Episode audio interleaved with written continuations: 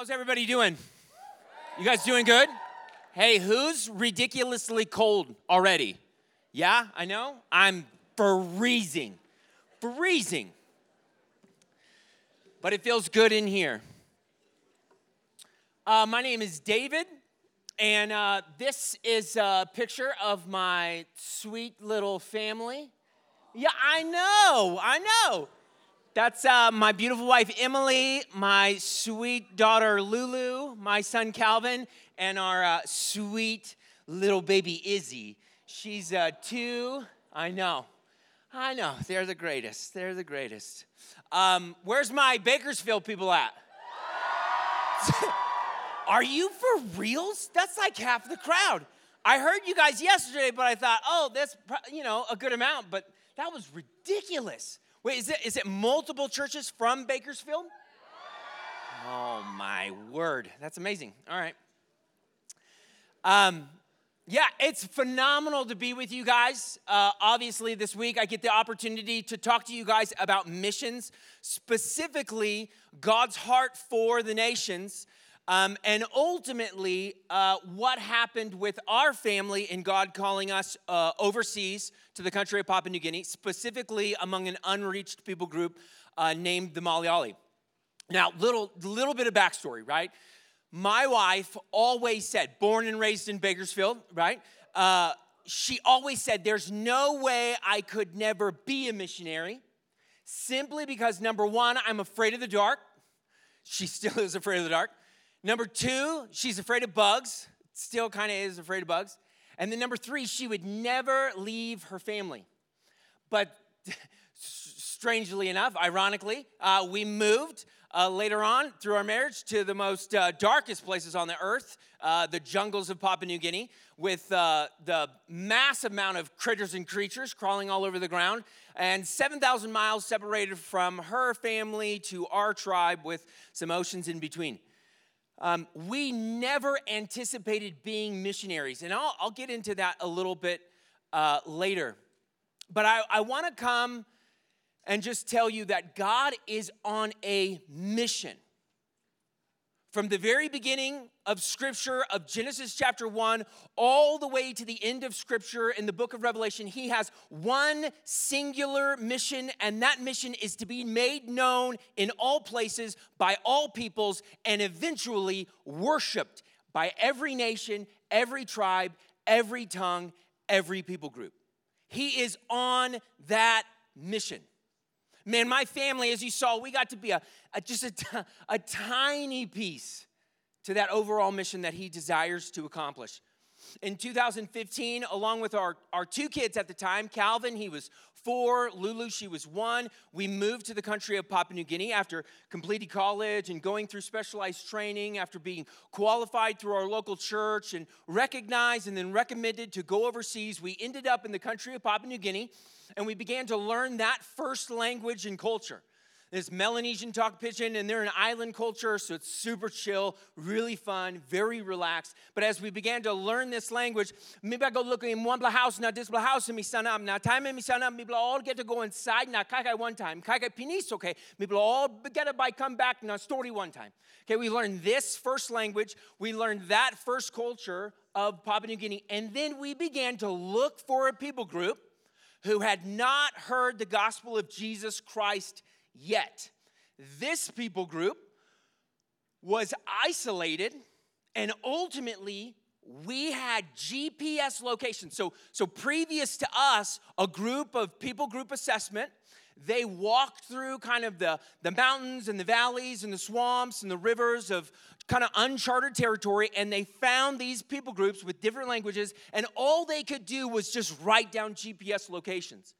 And so, after finishing language and culture of that first host uh, country of Papua New Guinea, we began to look at all these GPS locations, and we picked one of them with a nearby airstrip.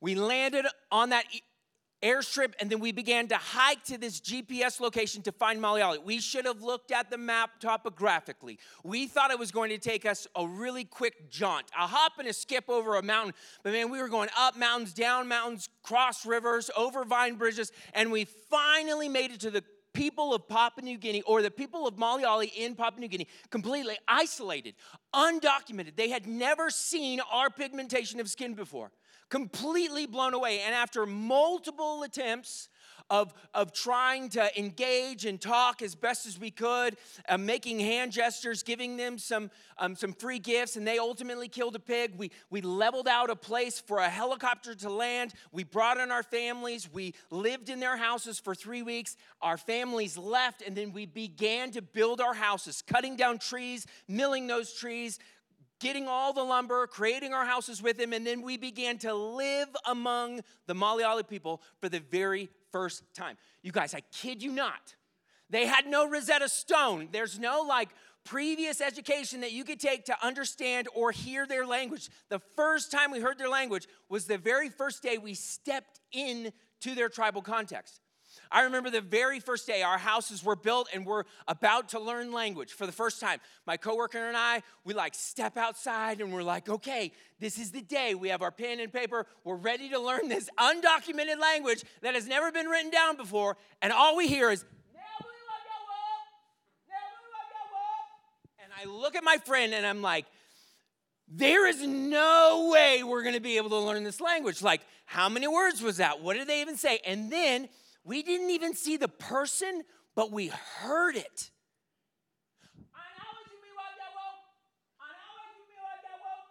And we thought, there is no way. I'm gonna let you in on a little secret, something that my coworker, I mean, he knew about, but he wasn't totally aware. I, right now, I am the most dyslexic person in this room. How, like a guy like me, I barely can read my own alphabet. I barely can read literature in my own language. How am I going to be able to learn this language that has never been written down? And the Lord was so incredibly gracious as we were so utterly dependent upon Him. The Holy Spirit showed up in an incredible way and words or sounds turned into words, and words eventually turned into phrases, phrases turned into sentences, sentences into paragraphs, paragraphs to stories, and stories to our fluency. After a few years of learning the Malayali language, we became fluent in their language. We created a literacy program so that they would be able to learn how to read and write for the very first time. Now, mind you, they, they are an oral language only. They have never had written anything written down. And so we wanted to establish a literacy program so that they would be able to learn how to read and write. So not only would they be able to hear the gospel of Jesus Christ clearly in their language eventually, but they would be able, through education, to see the very scriptures, the very words of God Himself, and they would be able to read it. After two established literacy classes, we began to translate chronologically 54 lessons to bring the message from Genesis to Revelation, the story of redemptive history, into the Malayali language for the very first time. But, guys, I remember learning language. And this is kind of like in the beginning of learning language. And my best friend is um, in my office. And man, we've been slugging it out for months. And we're about halfway through learning the language at this point. We hadn't arrived at fluency. And uh, the helicopter, we're needing to go back home. We have some medical issues happening in our family. And, and he's sitting in my office and, and he's just like, David, like, I know the helicopter's here, your bags are packed. Like, can you just share with me the message that you've come to bring? Can you just tell us this, this God that we have been missing? And I look at him and I'm like, man, you know, like I, I can't. We're just not there in your language yet. And we kind of, you know, him hawed and and then he asks another question. he's like, Well, David, what happens if you go and you don't come back? How am I ever going to hear this message? And I'm like, man, just trust me, I'm going to come back. Don't worry. But even if I don't, Nathan and, and Chad, the Muellers and the Earls, our coworkers and their families, they're here. They're going to get the message to you. He says, Yeah, yeah, you're right. And his head hung. And his disposition and countenance completely changed. And there was silence. And then he finally asked the question that he had been longing to ask. His heart's question David, what happens if you go and I die? I'll never be able to hear this message. And I had to look at my friend and I had to say, I am so sorry. But Alec, you're just going to have to wait. Now, right now, everybody's heart should just well up inside and say, David, why wouldn't you share with him? He's asking you to share. But up until this point, they didn't have a word for love, they didn't have a word to forgive, they didn't have a word for gift, and they had no word for eternal life. How would we be ever, how would we ever be able to share the greatest story without love, forgiveness, gift, and eternal life? That season from landing in Malayali or finding Malayali, building our houses in Malayali, learning language, literacy, and beginning to translate God's word. This video is just a small, tiny picture of what that season looked like for us? Okay, so fast forward. Again, we're in my office. These 54 lessons are, are being developed. Think about like 54 chapters from Genesis to Revelation, and those are being translated specifically to tell the Malayali people the chronological story from creation to new creation, Genesis to Revelation, 54 lessons. And we did it. Um, we didn't do it in sequence like chronological order so the people that we were using to help us they weren't understanding the story and the flow of it. They were just hearing these stories and they were absolutely amazed. And i remember right that same guy Alec, he's in my office again. This time we're, we're finished with language. We've done literacy. We're in that translation phase. He's he's been waiting like i've asked him to during that language period. He's been waiting. Now he's he's hearing the story of jesus and lazarus. And uh he's whistling and tapping the desk, and that's kind of what they do for their exclamation marks. And and then I get done uh, reading the chapter, and then I kind of look at him, and he's like excited, and I'm like, what? If I knew what he was going to say, or I, at least I thought I knew what he was going to say. That he was amazed that there would be someone who would. Who, Jesus raised this guy from the dead. Like, come on. And uh, he looks at me and he says, You know, the most amazing part about the story? This guy named Jesus. He said, David, did he really say that he's the source of life after death? That he's the resurrection and the life? What kind of guy is this? David, what does this mean? And I'm like, just hold on. You're just going to have to wait. Just wait a little bit longer, just a few more weeks. Then we get to the book of Luke, and we're in Luke chapter 24, and this is the narrative that we use to display Jesus' resurrection. And uh, the ladies are at the tomb, the angels are there, and the angels are like, Ladies, why are you looking for someone alive among the dead? Don't you remember? And Eric slaps the desk. And he's like, Yes, I remember. He's the one who said he's the resurrection and the life. Obviously, this grave, this tomb, wouldn't be able to hold him. I said, You're right. And he said, What does this mean, David? And I said, You're just gonna have to wait. Just three more weeks, and we began to teach the Malayali people. Oh, you guys, I remember clear as day when we began to teach the Malayali people for the very first time. They heard the greatest, one of the greatest mic drops in all of in all of the Bible. In the beginning, God. Mic drop. That's it. That there's this Trinity. There's the Father, the Son, and the Holy Spirit, and He is not only perfectly happy, but absolutely content. Not just happy and content, but He is lacking in nothing. Perfectly harmonious in his relationship. He needed nothing. There was a joy and a happiness about this relationship before anything ever began. And the Malayali people were like, that's exactly what we want. Where is this joy? Where is this happiness? And then they learned that God created all things not so that he could consume and enjoy the things that he has created for his own pleasures, but he created all things and then placed Adam and Eve, male and female, man and woman in the garden to enjoy all the things that he has made. And not only that, but the Malayali people were absolutely shocked because this God, the Father, Son, and Holy Spirit, would then ask Adam and Eve to join in the happy fellowship that they had before all of creation. The Malayali people were like, Yes, yes, this is what we want. And they began to subtly ask the question well, wait, if this is what our ancestors had, why are we the way that we are?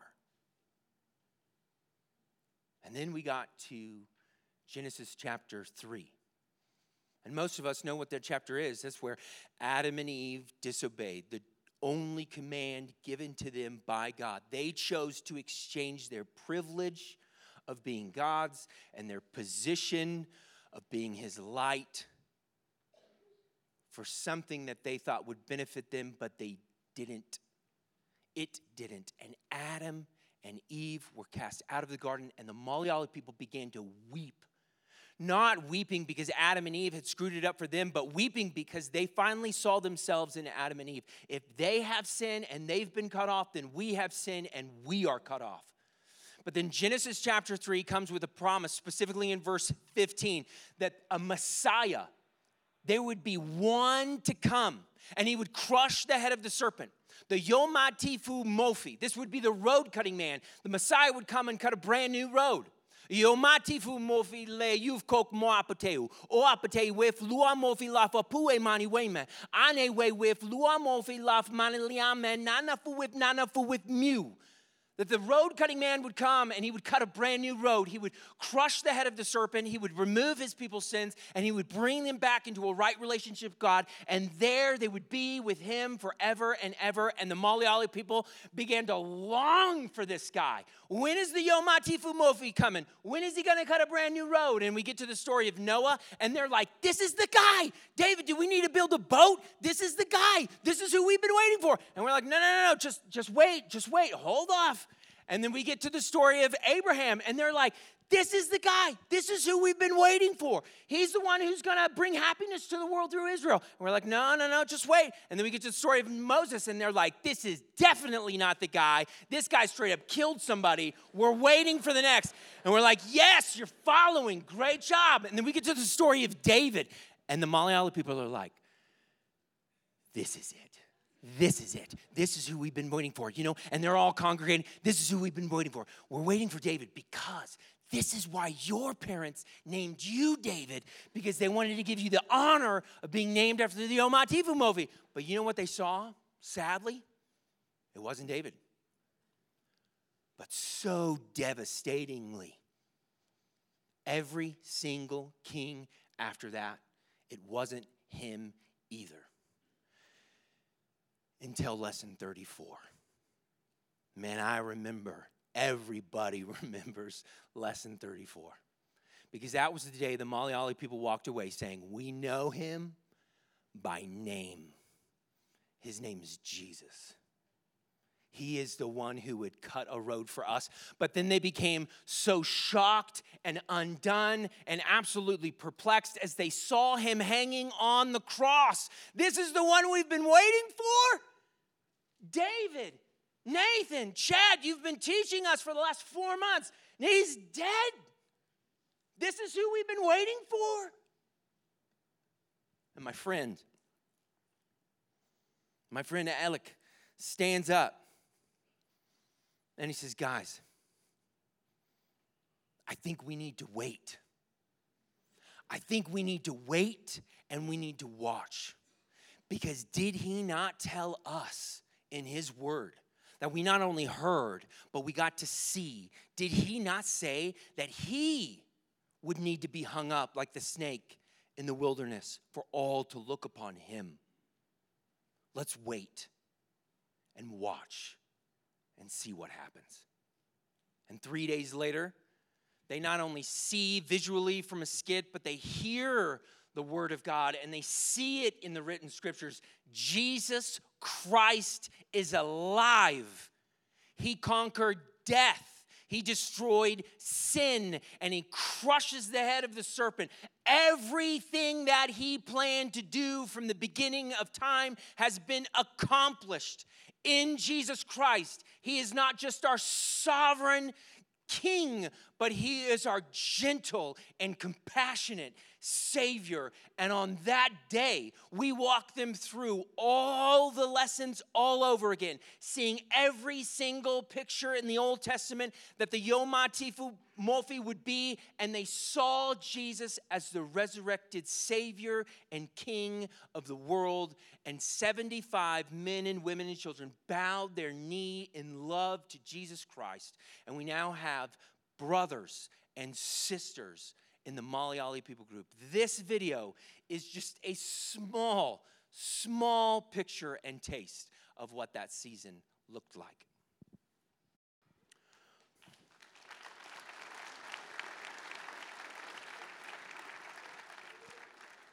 And it's not done. Our desire is to see a mature church not only planted, but thriving. Coworkers are there right now. They've We've uh, baptized those believers. We've walked through Acts. We've gone through Romans. They're starting through uh, Ephesians. We're working on Galatians, the translation phase of Galatians right now. We want to see elders and deacons and a Bible translated fully into their language so that they could be sustained by God's word, um, situated as a church in the Malayali region and thriving until they die or Jesus Christ returns. But, guys,